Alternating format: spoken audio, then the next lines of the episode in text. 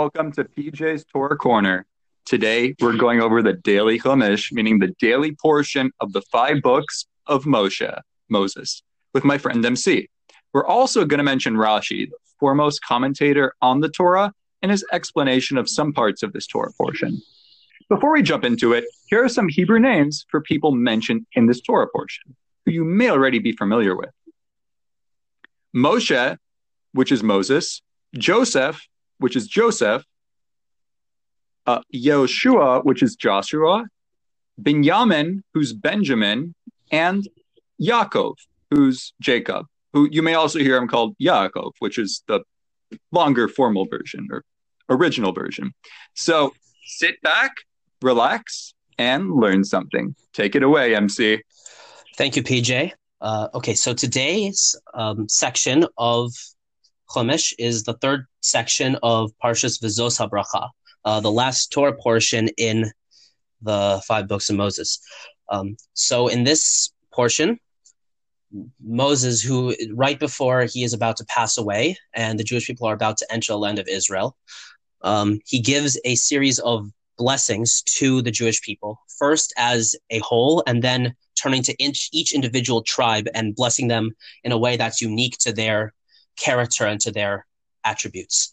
Um, so up in this, up until this point, um, Mo- Moshe has already blessed the, the the people as a whole, and he has blessed the tribes of Reuven, uh, Levi, Benjamin, and now he turns to Yosef, who encompasses the tribes of Ephraim and Manasseh. He blesses them together as one.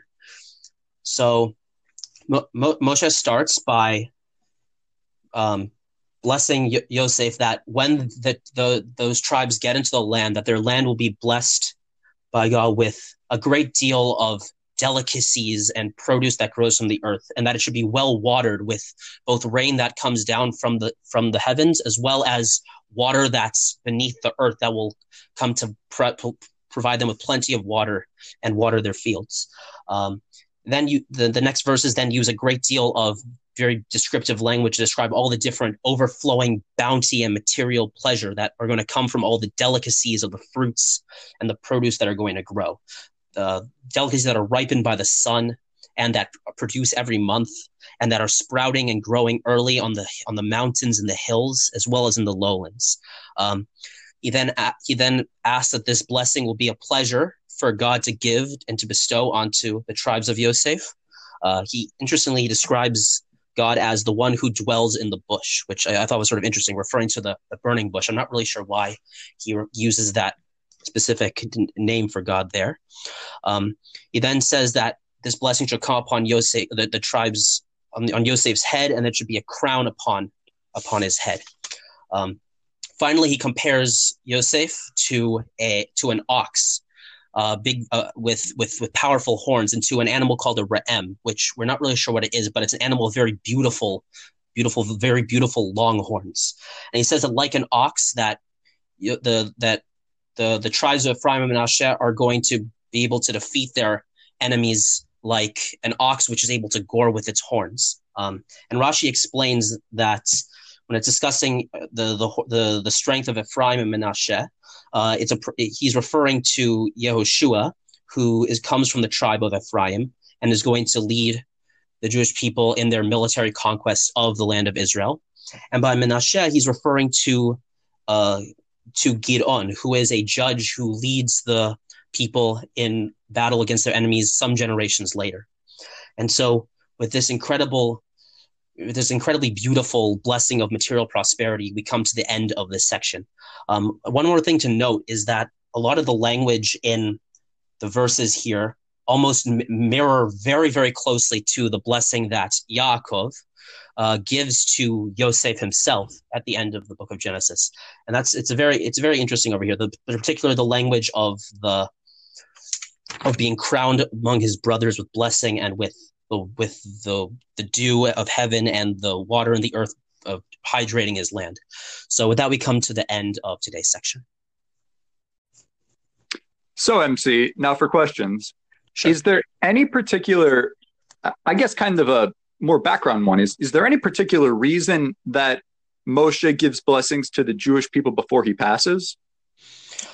Uh, I think this is I think this is this is his final farewell. Um, I think he wants to leave them before he he must go, and, and, he he can no longer lead them. I think he wants to give them as much as to, to to to bless them with as much as possible. I think we we see we see a parallel in you know other places in the Torah where uh, I mean we see with the case of of Abraham, Yitzchak, and Yaakov that well, in the case at least of Yitzchak and Yaakov, that before they pass on, they give a give blessings to their to their children who are going to who are going to um, continue on, and I think it's the I I think.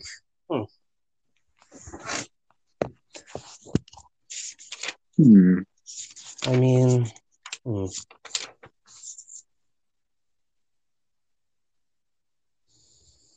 that makes sense.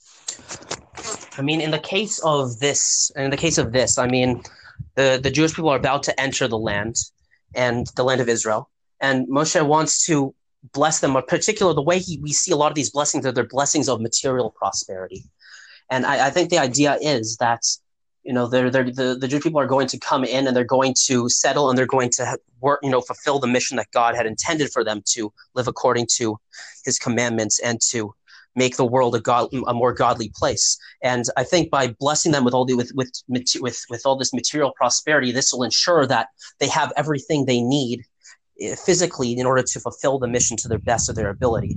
There's also in in order that that God really wants to bless them with all the best, and Moshe wants to be able to convey that. Uh, interesting. Okay, then uh, let's see. Oh, so something uh, I found curious, I guess, again, a, a bit of a background one, is that you said Moshe blesses the Jewish people as a whole and then each tribe individually. Mm-hmm. But it, in theory, wouldn't the reverse have been more appropriate in addressing each individual tribe and then coming together at the end and address and blessing the people, you know, as a great show of unity and and the importance of it really being about the whole and not about each individual tribe.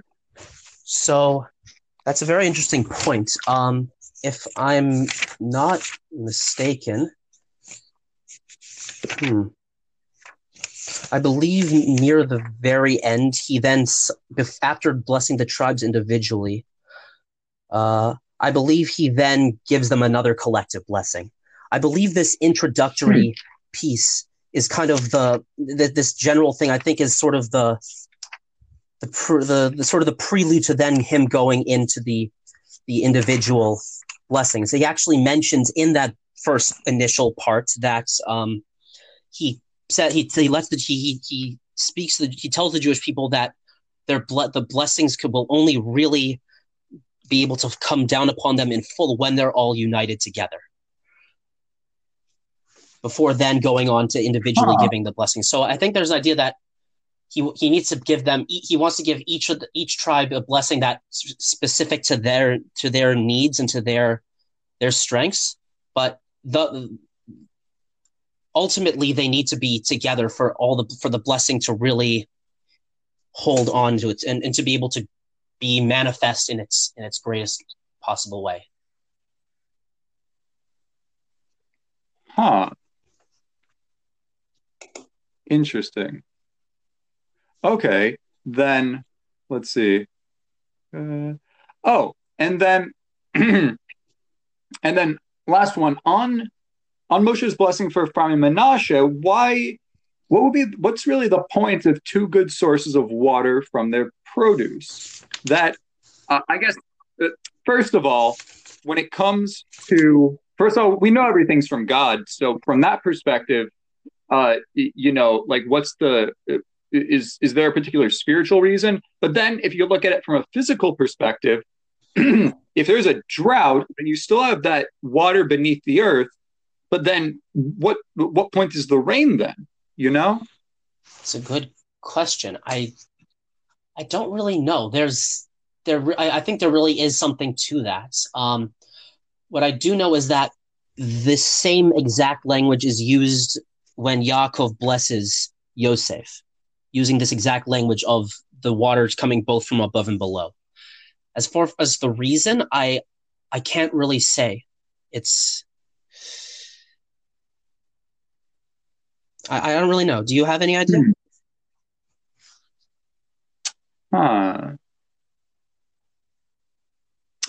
I, from the physical perspective, I wait. On. You said you said that the the same language is used when when Yaakov blesses Yes. Yosef. Okay, so as in to have two. Wait. So which specific language did you say? Remind me, Um, please. that there will be dew that comes from heaven as well as water that comes from the earth, ben- beneath the earth, to water his produce. That exact the exact same language there. Huh.